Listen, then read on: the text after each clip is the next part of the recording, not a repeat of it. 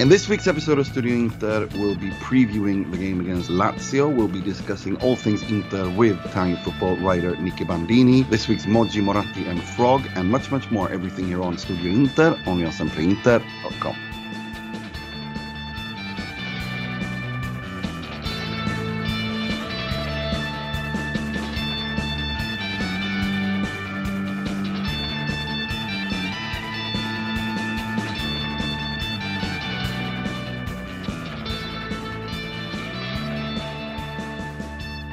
Benvenuti, bentornati to another edition of Studio Inter. I'm your host Nima Tavallaey Roodsari, wishing you welcome and begging your forgiveness for the involuntary hiatus last week uh, due to uh, some uh, uh some technical issues. I'm really sorry about that, but we're back now. We're back now every every week. Um, at the very latest, uh, we'll be doing two pods this week. Obviously, we're recording this on a Monday. We'll be recording the preview of the Sheriff game on on Sunday and publishing that on Monday as the game is being played on Tuesday. But before we get to in, into everything, and before I confuse you too much, let me begin by introducing my panelists. Uh, our Sempreinter.com's own preview writer, Mr. Positivity himself, Mr. Mohammed Nassar. How are you? I'm uh, fantastic uh, and excited to get, finally get being back into the pod again. So yeah, looking forward to yes. this episode. Absolutely. Me me too. And we're also joined by the Sempreinter.com feature writer, Five Things We Learned from Inter, Mr. Jake Smalley. Hello, I'm very well, thank you. I see that you've had a very nice international weekend. I saw you on Instagram looking very fetching, wearing a rather lovely scarf. yes, that is the reason for my hoarseness, uh, my voice being a bit hoarse. Um, I was at a at an event, if one wants to. We, you know, the thing is, we we we in Sweden, uh, all the restrictions were removed on the 29th of September, and so we basically had nothing big to go to like everyone else and there was a huge uh, it was a really big uh, like a what do you call it premiere of a, of a musical uh, with with a where they turned a, a Swedish musician's uh, songs into a musical and it was amazing. It was a fantastic night and that's why my voice is not 100% today.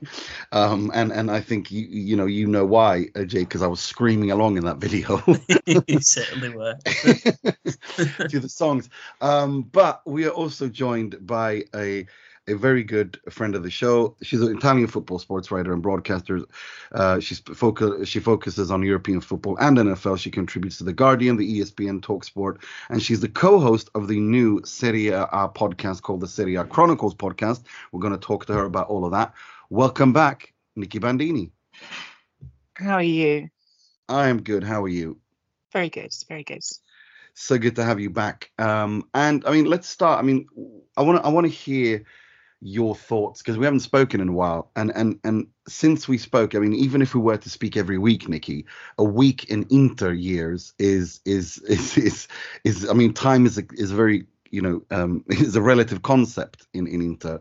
One week is, there's more things happening in inter in one week than uh, most people's lives throughout their entire life. Uh, since last we spoke into won the scudetto antonio conte left uh, Hakimi and Lukaku were sold. Simone Inzaghi was brought in. Edin Dzeko, Joaquin Correa, Denzel Dumfries. I mean, there's so much going on. Oaktree loans. I I, I want to start there. Um, when what I mean, when you look back at Inter winning the Scudetto and everything that happened since, how how do you experience? Like, what are your what are your thoughts like if you try to collect them into? Are Inter are into going, uh, you know, starting? Uh, is it was was the Scudetto a punto d'arrivo or a punto di partenza, as the Italians say? Uh, where are you on that? That's an interesting way of putting it, actually. Um, you know, it's, it's, an extraordinary story. It's, it's, where I am at it, where I am on it with. I Can't even say a sentence now. Sorry, my brain's nice. Um, is where I am at with it, um, because the journalist that's often how you sort of frame all these things. You know, it's, it's an extraordinary story to have a team that ends a decade of, of Juventus dominance and then immediately sells not just um, an important player in Hakimi, but then follows up by selling, I think, the important player all of us thought in Lukaku, both in terms of, of what he was doing on the pitch, obviously.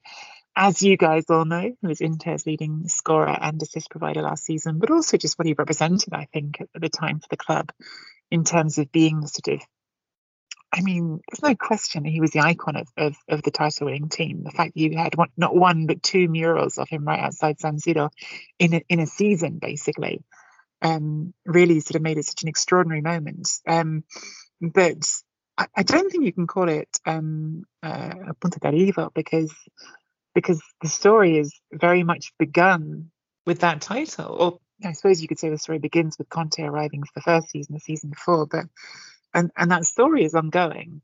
I, I don't know if it's a if it's a, a partenza either because the partenza again is, is when Conte arrived. We're somewhere in the middle of the journey, um, and we don't know exactly where that journey is is going um, because I, I don't know yet um, for this this Inter team. I'm I'm still very much seven games in, trying to understand Simone Inzaghi's Inter. I don't feel like I understand the team at all. Um, there's parts of it that are still Antonio Conte's Inter, I think. There are parts of it that are markedly not Antonio Conte's Inter.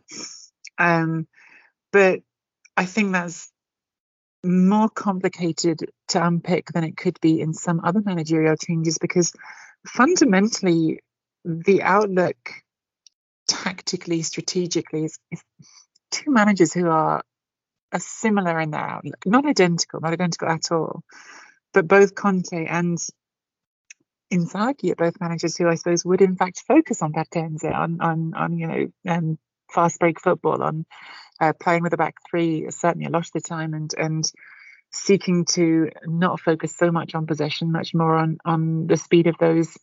Um, again, I, I can't always find the right word for it in, in English football because, of course, Conte was so determinedly against contropiede and counter-attacking, but certainly rapid breaks, um, which is why I, I like Partenza. Um, they're, they're similar ideologically. They're not identical. You know, I'm stressing that, but but they're similar. So working out where we are on the journey, even between the two of them, like how much of the football is retained Conte and how much of it is is now Inzaghi's football. For me, it's it's complicated. I think. Mm. I, I, think that's that's very fair. Things usually are when it comes to Inter. Um, I, I, I want to ask you one more question before handing over to Mo. Um, I the more I think about it, um, and I'm and I'm basing this on what Simone Inzaghi said himself that he wants Antonio he wants Romelu Lukaku to be to, to to have played more in the penalty box than previously. And that's where Romelu Lukaku is being used right now by Thomas Tuchel. That's where he's been used previously as well. And I think that's a waste of his talents.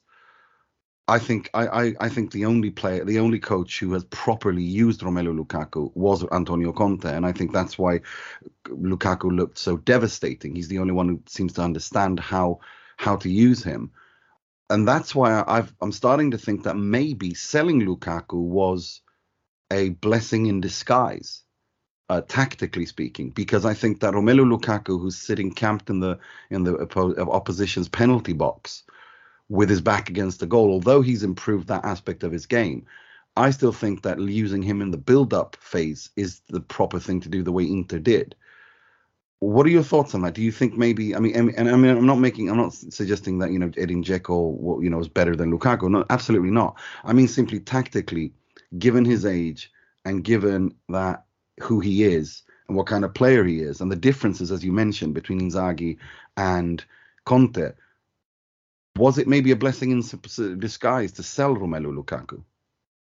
Um, I don't know about that. I, I you know, look, if it, if um, Lukaku is being coached by Inzaghi, he's not camped out in the penalty box as he Ciro Immobile never was. Ciro Immobile is very much involved in the build-up play. It's probably one of the most underestimated aspects of Ciro Immobile. Everyone thinks he's just a goal scorer, um, but I think when you see even with the national team where he's had so much more disappointing um, um, contributions compared to what he does for Lazio. I think you see actually that Mancini values what he does in, in build-up play. So I, I, don't think Lukaku would have been used by Inzaghi like used by Tuchel. Also, because again, you've got an Inter team that is, is going to play for those fast breaks regardless. So I don't I don't think I think that would be taking it too far to say it's a blessing in disguise. I understand your point though. I, I think that um that that Conte absolutely was was the manager who all through his last sort of gosh, when did he first start trying to, to sign Lukaku? It's about half a decade before he actually got hold of him at, at Inter. He was trying to sign him at,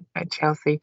And almost you know for years and years has been obsessed with this one player and has been convinced that he knew how to get the best from him and he was right you know he really was the, the manager who knew um, how to get the best out of Lukaku and I think Lukaku might come to regret leaving Inter especially because I don't think he particularly was desperate to leave Inter I think at first he sincerely wasn't that bothered and, and, and was quite keen to stay even but whatever it was, whether it's the money or, or, the conversations he had with people at Chelsea, something changed his mind somewhere on the line.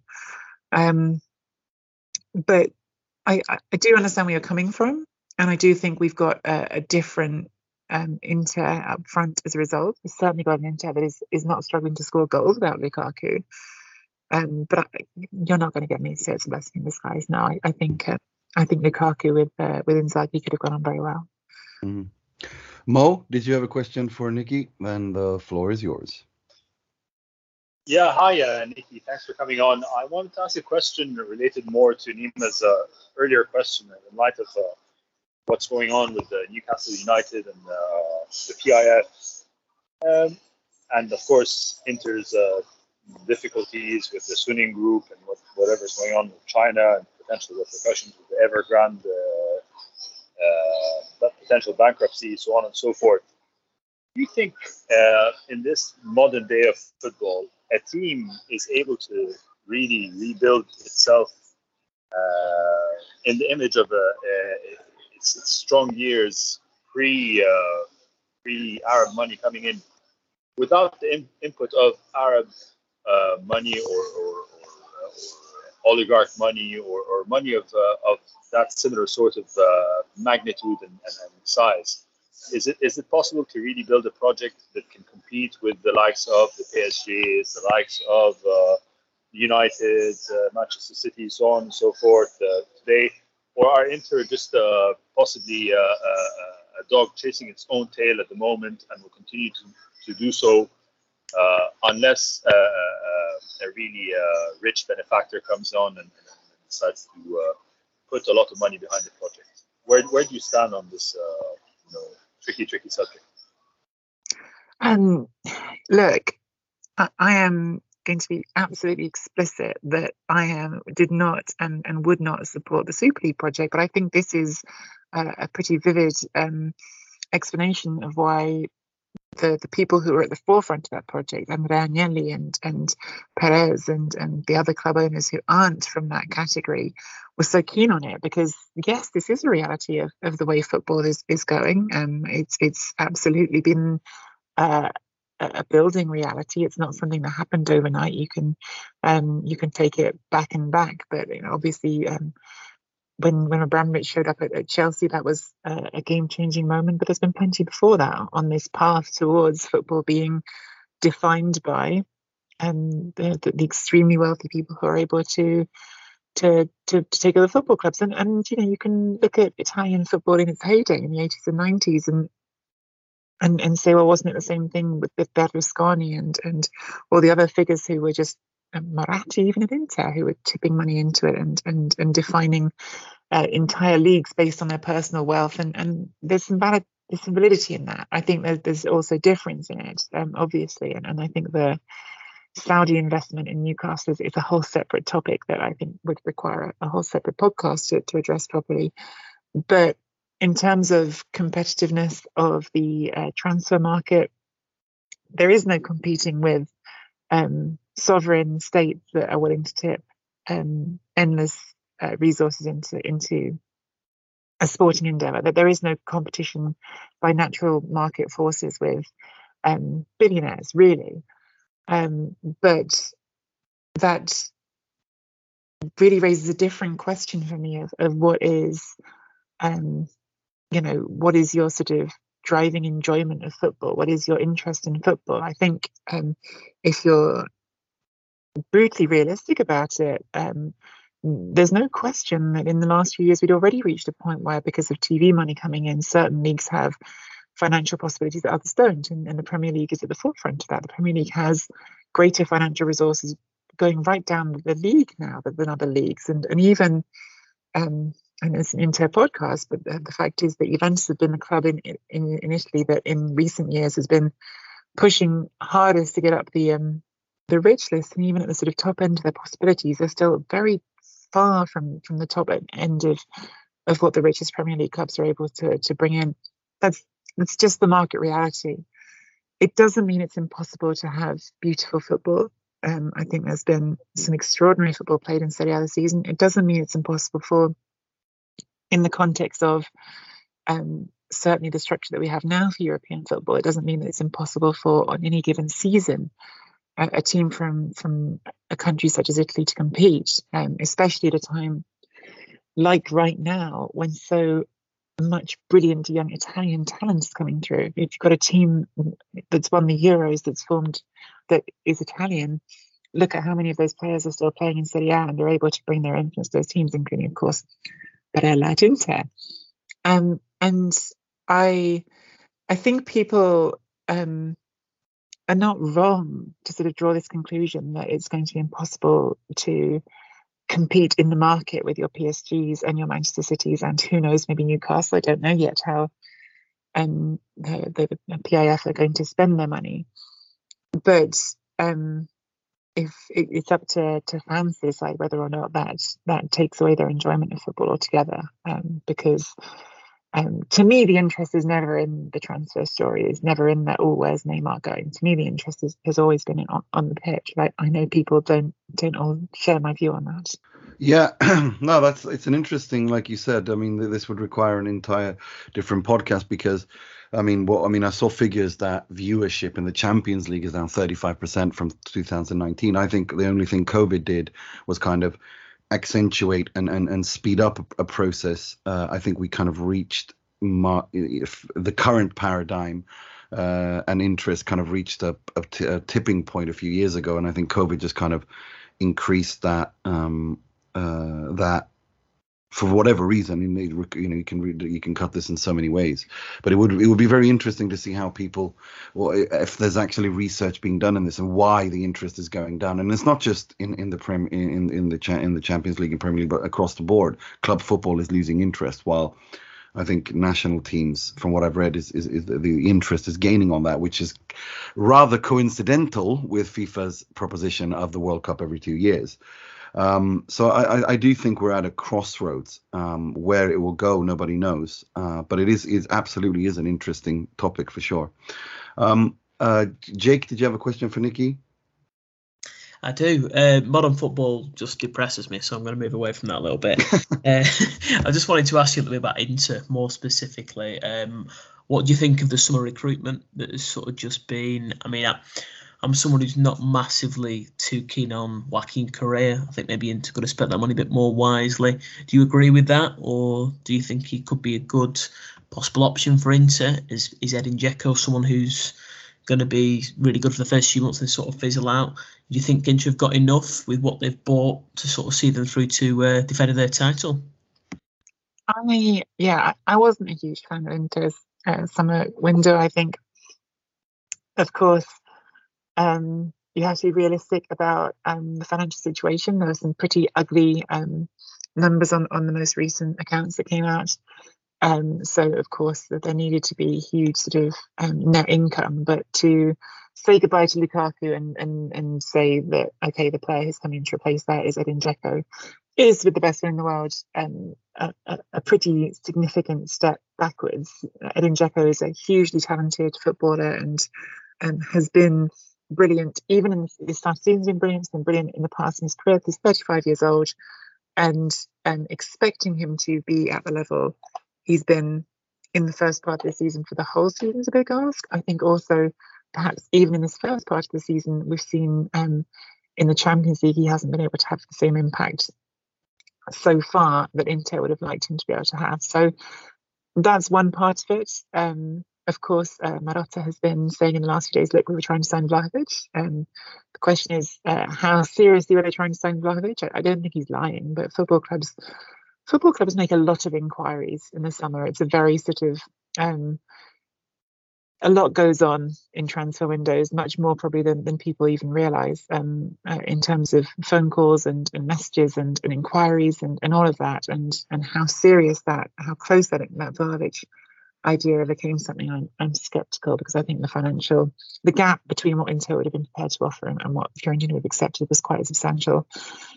Um, but there's other players who've come in. I, I, I find the I find the attacking recruitments overall just a bit a bit odd, if I'm being honest. Um, Dzeko really so understands. Like Dzeko makes some sense to me in terms of what he does on the pitch, in terms of uh, the role he's played, in terms of very different um, role to Lukaku, but being someone who can be that offensive pivot, who can play with his back to goal. I think he's been actually really excellent so far, bringing other parts of that attack and the midfield into play. But the rest of it, I don't get. Calhanoglu is, is a number 10 in a, in a formation that doesn't have a number 10. Mm. And Joaquin Correa is. I, I don't dislike him as a footballer. I think he's got things going for him. He's certainly got that ability to to stretch the field in, in the sort of American parlance. He's he's got that um, that range and, and, that ability to accelerate. But I, I, think he's a bit of a nine and a half. And, you know, I, I think that Lautaro, frankly, is, is a nine and a half, something between a nine and a 10. Mm. And if you've got um, playing as a, who should be a 10, in my opinion, and you've got two nine and a halves, then you've got, I guess, a, a number nine in it in Dzeko. How does that all fit together? It doesn't. I mean, unless Correa is just there to be Lautaro's alternative fair enough, but the attack doesn't make sense to me. Um, and to, to sort of say on the transfer market, I didn't mention Dumfries is obviously a great signing. I think he's he looks really promising for what was paid, and I, I, I like seeing Dimarco back there as well. But the attack really doesn't make sense to me at all. I couldn't agree with you more. I, I know that it sounds weird to some people when I say this, but I do think Inter have a striker problem. I don't mean a goal scoring problem because obviously you know the goals are coming in uh, from from other parts of the pitch. But I agree with that. I think Inter don't lack a natural goal scorer as an alternative to Edin Dzeko because Lautaro Martinez is far from efficient in front of goal. Joaquin Correa has basically never reached double digits in his career in terms of goals scored. And then you have Alexis Sanchez, who we'll get to a little bit later in this podcast in another section, who, who, seems to suffer from a big bad case of lack of self-awareness, who's completely injured and, and way past his past his best. And then you have got Martin Satriano. I, I agree with you on in that, and then I don't think it's uh, it's strange at all that Inter are looking to bring in a striker in, in January. Um, uh, I I was hoping they'd spent far less money and, and got Andrea Belotti in the summer, who despite for for all his limitations, he is a goal scorer and he's a number nine who works hard. I mean, he's always been tipped to be, he, you know, Dzeko's replacement at Roma because he was like this kind of poor man's Dzeko, they said. Um, so to me, that that would have made far more sense given your financial reality that you spent 33 million euros on a Joaquin Correa to be a backup. And again, I agree, which is because again, I agree with you. Calhanoglu is a number 10. He's not a Mezzala. And the sooner Simone Inzaghi understands that, the better off everyone is. Um, I and wanted of everyone else. That was the one signing they really wanted. Which one? one. Yeah. No, I mean when Eriksen got injured, I mean obviously when, when when Christian Eriksen got injured, I understand that they had to do something. But the way that Simone Inzaghi has been speaking about Hakan Calhanoglu. I mean, he said it after the Genoa game. He said it completely, uh, you know, repeated it. Calhanoglu is my Luis Alberto. He's my Mezzala. No, he's not. he's really not.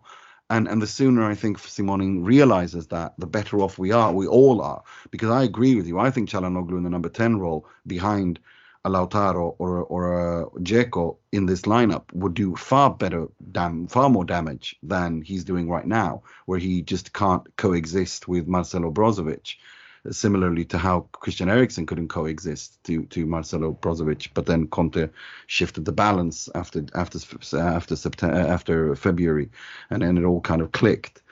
Um, but no, I, I, agree with you. I think there there are issues that the, the, it's not it doesn't make sense to me either. It really doesn't. But before we let you go, I just want to your who do you think? I mean, give us your top six uh, for the European places uh, in the Serie A. Your prediction time. In order yes, from one to six. Come on, it's a bit of fun. We all do it. Uh, well, I think do you know what? I think I said Juventus last season we finished first. I don't think I believe that anymore. But I really don't know who's been going to do first. I honestly don't. Um, so for the sake of uh, it, well, oh, I can't say what I think right now because I think I'm on the wrong podcast. Honestly, if I was going to stick my neck out for a team right now, it'd be Milan. I'm sorry to say that, but that is No, what I no, want to stick my neck no. out for. I think Milan first, um, Inter second, Napoli third. Ooh. See, now I've made it interesting, haven't I? Because I've only got one of uh, one Yeah. spot for Juventus. So Or Atalanta, Probably- yeah. I, I don't think Atalanta are going to make it in this season. I've been saying that for a little while. I don't think they're going to be far off. I just I think that um Mm. they've been um punching above their weight for so long, and this is just such a competitive season for um that top four that I think this might be the year when it comes unstuck. It's Juventus have to be in that top four, but I I, I would not be at all shocked, frankly, if any of those, including Milan, who I've put first, slip out for Roma. Um, I think that's a very real possibility, and certainly it's a possibility as well that one of them slips out for Atalanta. So very, very tough. But I will go with um, Milan, Inter, uh, Napoli, Juventus, and then um, Roma, Atalanta. And I guess Uh, Lazio would be just fine there. What about Roma? So you have them? You don't have them there? Sorry, you broke up. Roma fifth. Ah, I'll say it again. So I have Milan first, uh, Inter second, Napoli third, Juventus fourth, Roma fifth, um, Atalanta sixth, and I guess that leaves Lazio in seventh. Mm. That, I, I agree with you. It's it's it's so anyone could win it. Like it's one of those years where it literally is anyone could win it. Um, who do you think? Yeah, are, are still un, unbeaten and have conceded three goals. So not even unbeaten without a draw. So Mm, absolutely very could win the league this season. Um, and I don't think Juventus are out of the, the league conversation at all just because they're 10 points back. It's a long season. It's a Mm. likely, it's, it's so they could win it as well. I couldn't agree more. What about Coppa Italia? Uh, who do you think is going to win the Coppa Italia and Super Super Coppa whenever that's played? That's gonna be- Um, the Coppa Italia, who knows? Anyone? Let's say, um, let's say, uh, gosh, I don't know. Um, let's say Napoli win it because because I've given the league to to Milan. Mm. And the Super Coppa between Inter and Juve in, in December. I think I think Juventus will win it, but I, no, Mm. I, I shouldn't say that. In, I've got to No, you something. should. You should. No, no, you got to be honest. You got to be honest. You got to be honest. It's okay. right, it's it's it'll be a big moment for for In- Inzaghi. Even I mean, Inzaghi's won some cups as well in his time, but um, yeah. I, I think Allegri, after I really doubted Juventus at the start of the season, um, you know, he, he reminded us a little bit with that that win over Chelsea that in big moments he he often comes up with a plan, and uh, you know, I think the Super Coppa, certainly the way that I've planned out the season for everyone, that would be a big moment for Juventus because I haven't got the money anything else. Mm. So Yeah. Agreed. I have I have Victor Osimhen uh, as my capocannoniere, in despite that that he'll probably be gone for a bit for the Cap, uh, African Cup of Nations. Um, who do you think will be the capocannoniere, Nicky? the main reason I, I that's the main reason I think Napoli might not win the league. Actually, if I'm being honest, is it's not just Osimhen who goes, but also Koulibaly and Anguissa who started so well there as well. Um, Capocannoniere, hmm, uh, in the end, it's probably Immobile again, but um, who knows? Uh, I'll, I'll go with Immobile until Mm. someone proves different. Thank you so much for coming on. And before we let you go, um, you know, if you want to, if you got, if you got something coming up, then please plug it, and also tell everyone about your, uh, your new Serie A podcast project together with another good friend of the show, Mina Rzouki. Yes, um, Mina and I have uh, a new Serie A podcast at Serie A Chronicles. Um, that's our um, uh, our new podcast. We've done, I think, gosh, four weeks worth of episodes now. I guess we're doing a couple of episodes a week. So we're doing a mailbag episode as well. It's a lot of fun. And you guys know Mina; she's just too much fun to make a podcast with. Um, and um, yeah, it's we're really enjoying it. But do check it out. It's um, every week we come out. We record on Monday. Generally hits podcast feeds on Tuesdays for our weekly um, what's going on around Italian football chat, and then on Fridays the end of the week we have a mailbag Q and A, so two episodes a week. But hope you check that out. We, we definitely will. I can really recommend it. I, I've I, I listened to it and it's it's really good. So thank you so much for coming on, Nicky. Anytime, anytime. Take care. Say hi to Mina. Right. Um, let's um, let's move on to um, to the Lazio game, which we will be, which will Inter will play on Saturday.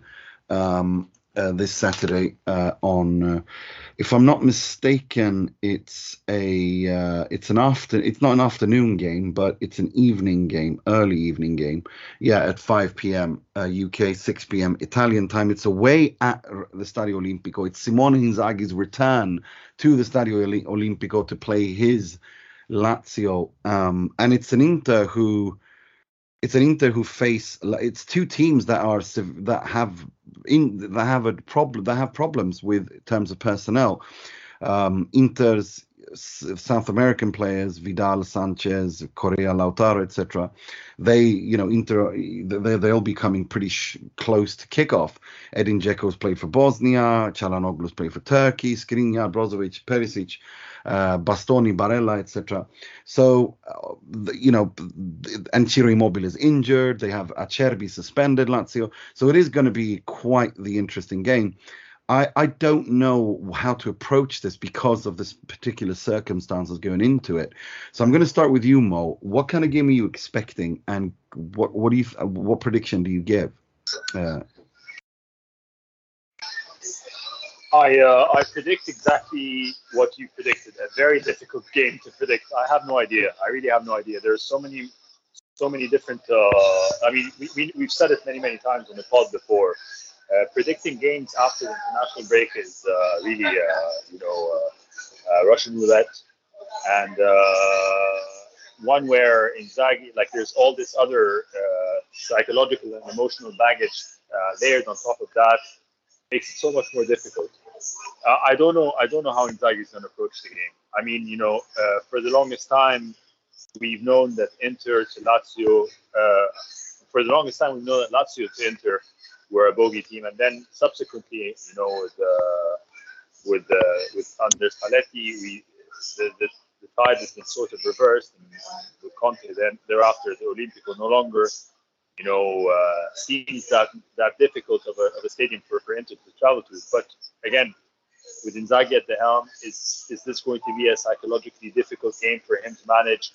We still don't know. We still don't know what sort of manager uh, Inzaghi is. Is he able to to to to, to handle these uh, high pressure situations well? Is he is he able to uh, put his emotions aside? What is Sarri going to do? Lazio is a team that's under pressure as well. Sarri's the results this the season so far, after a pretty bright start, have not been have not been very good. So they're not, they're not going to be going to be playing without a lot of pressure on their shoulders either. So I think it's it's it's an extremely difficult game. I think ultimately, um, I really hope that uh, Inzaghi is not very is not too pragmatic as he was against Real Madrid in the second half, and and in the sense that uh, you know I, I think I think Lazio are there for the kill, and I think uh, Inter can most certainly come back to to, to Milan with the with three points.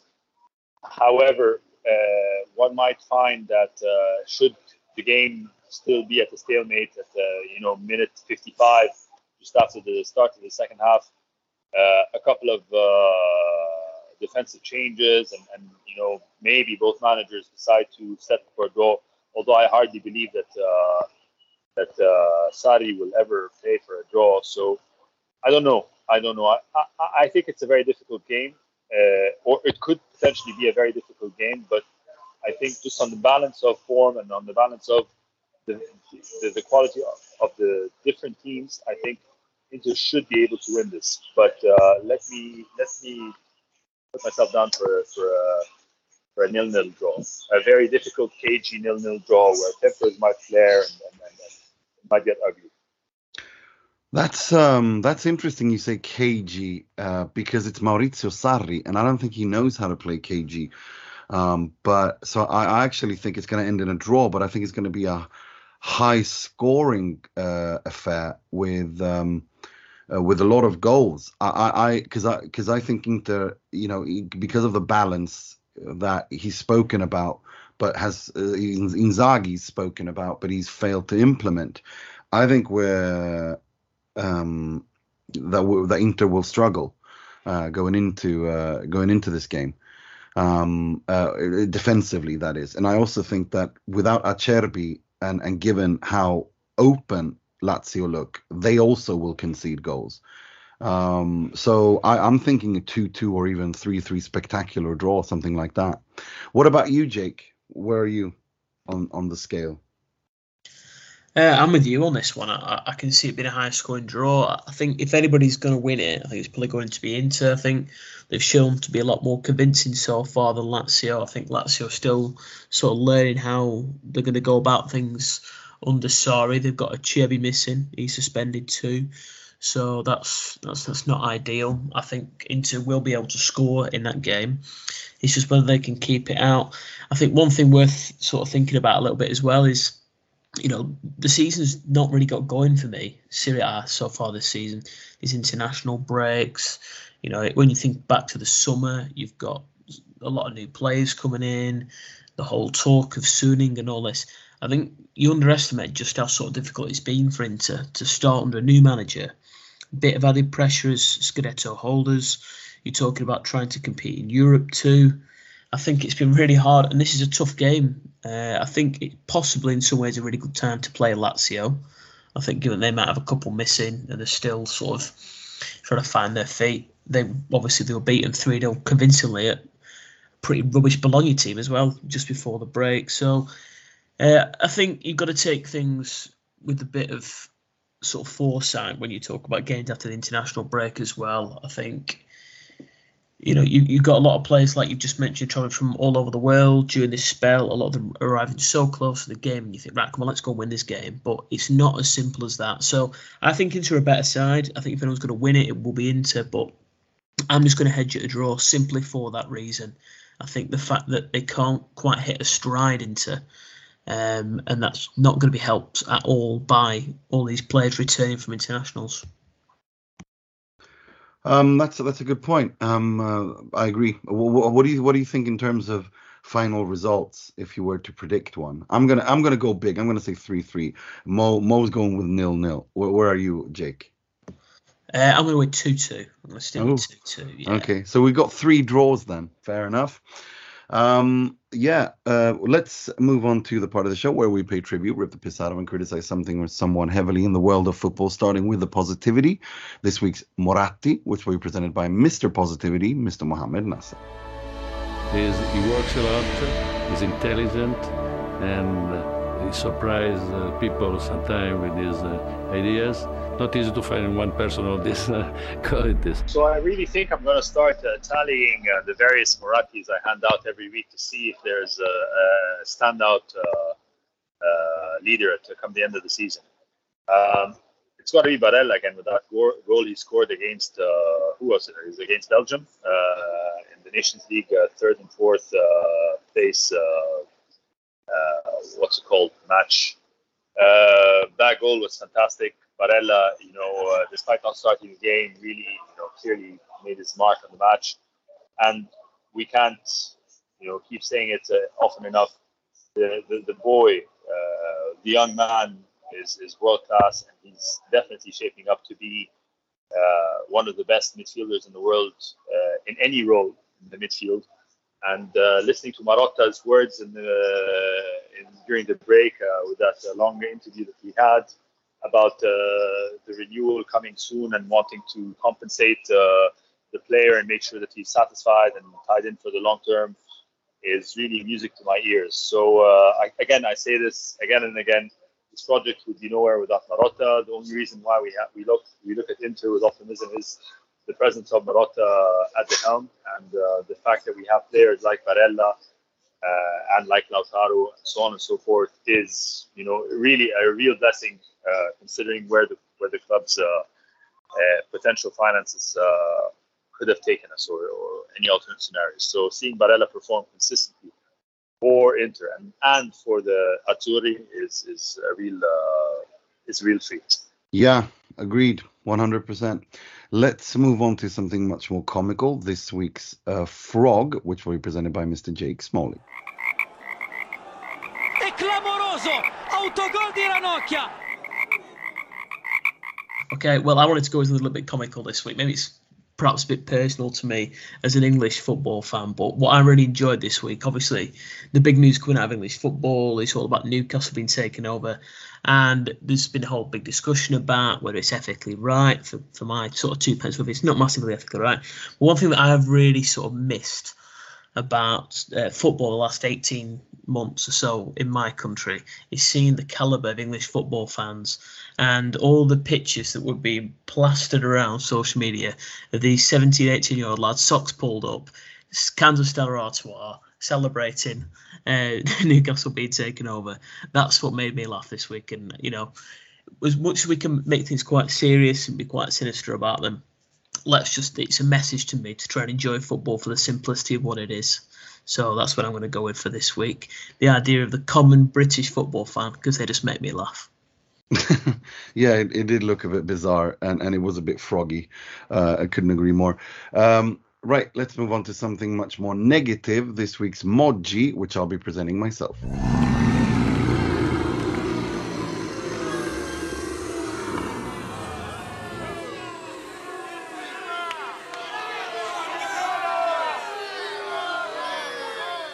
So there's a couple of things we can choose. Uh, as as um, Jake alluded to, uh, uh, the, the, the PIF takeover of of Newcastle.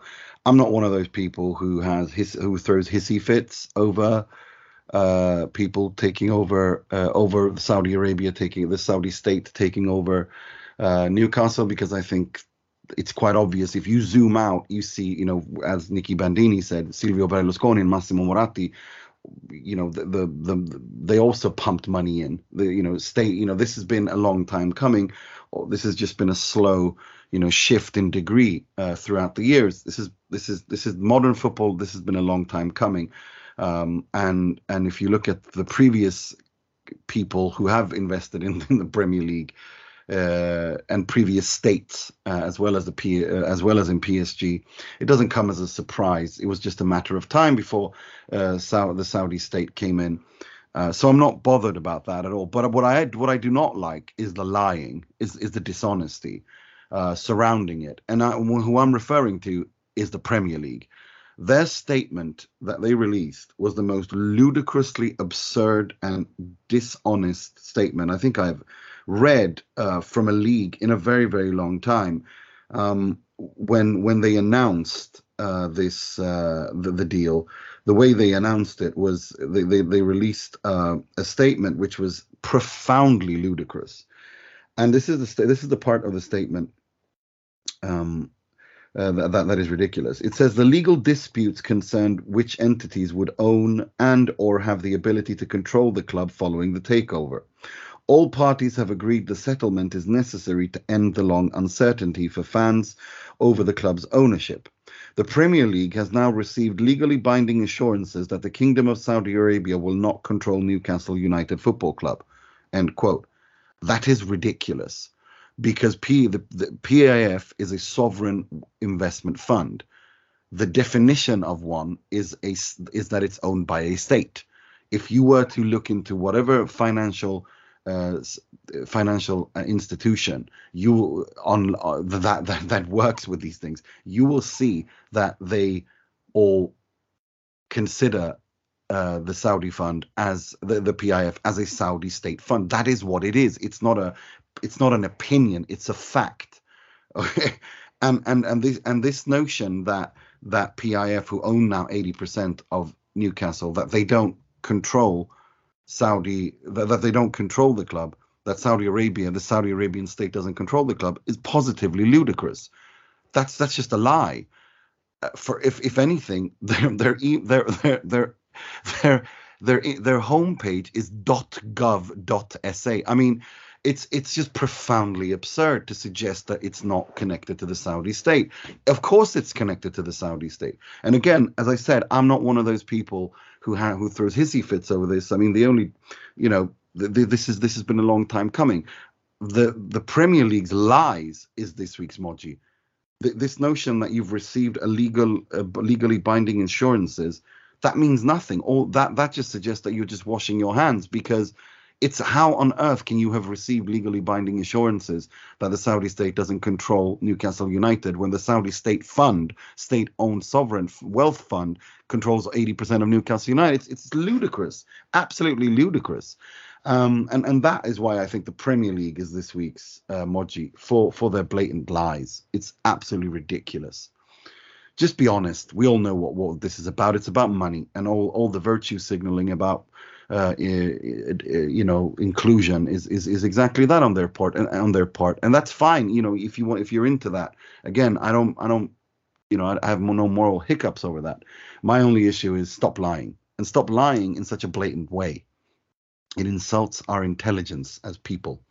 Right, um, that's all we have time for. I'd like to thank Nicky Nicky Bandini for coming on. I'd like to thank Mo for coming coming on. He had to rush off. I'd like to thank you, Jake.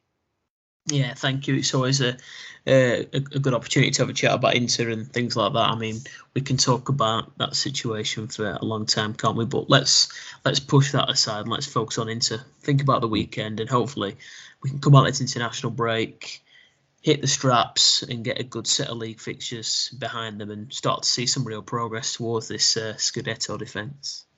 Couldn't agree more. Um, until next week, please make sure to hit like, su- subscribe, give us five stars, and all that good stuff on the various platforms where you listen to us. Um, and listen. Hope you all stay safe. Listen to your health authorities. Uh, uh, wishing you also three points and sempre e solo forza Inter.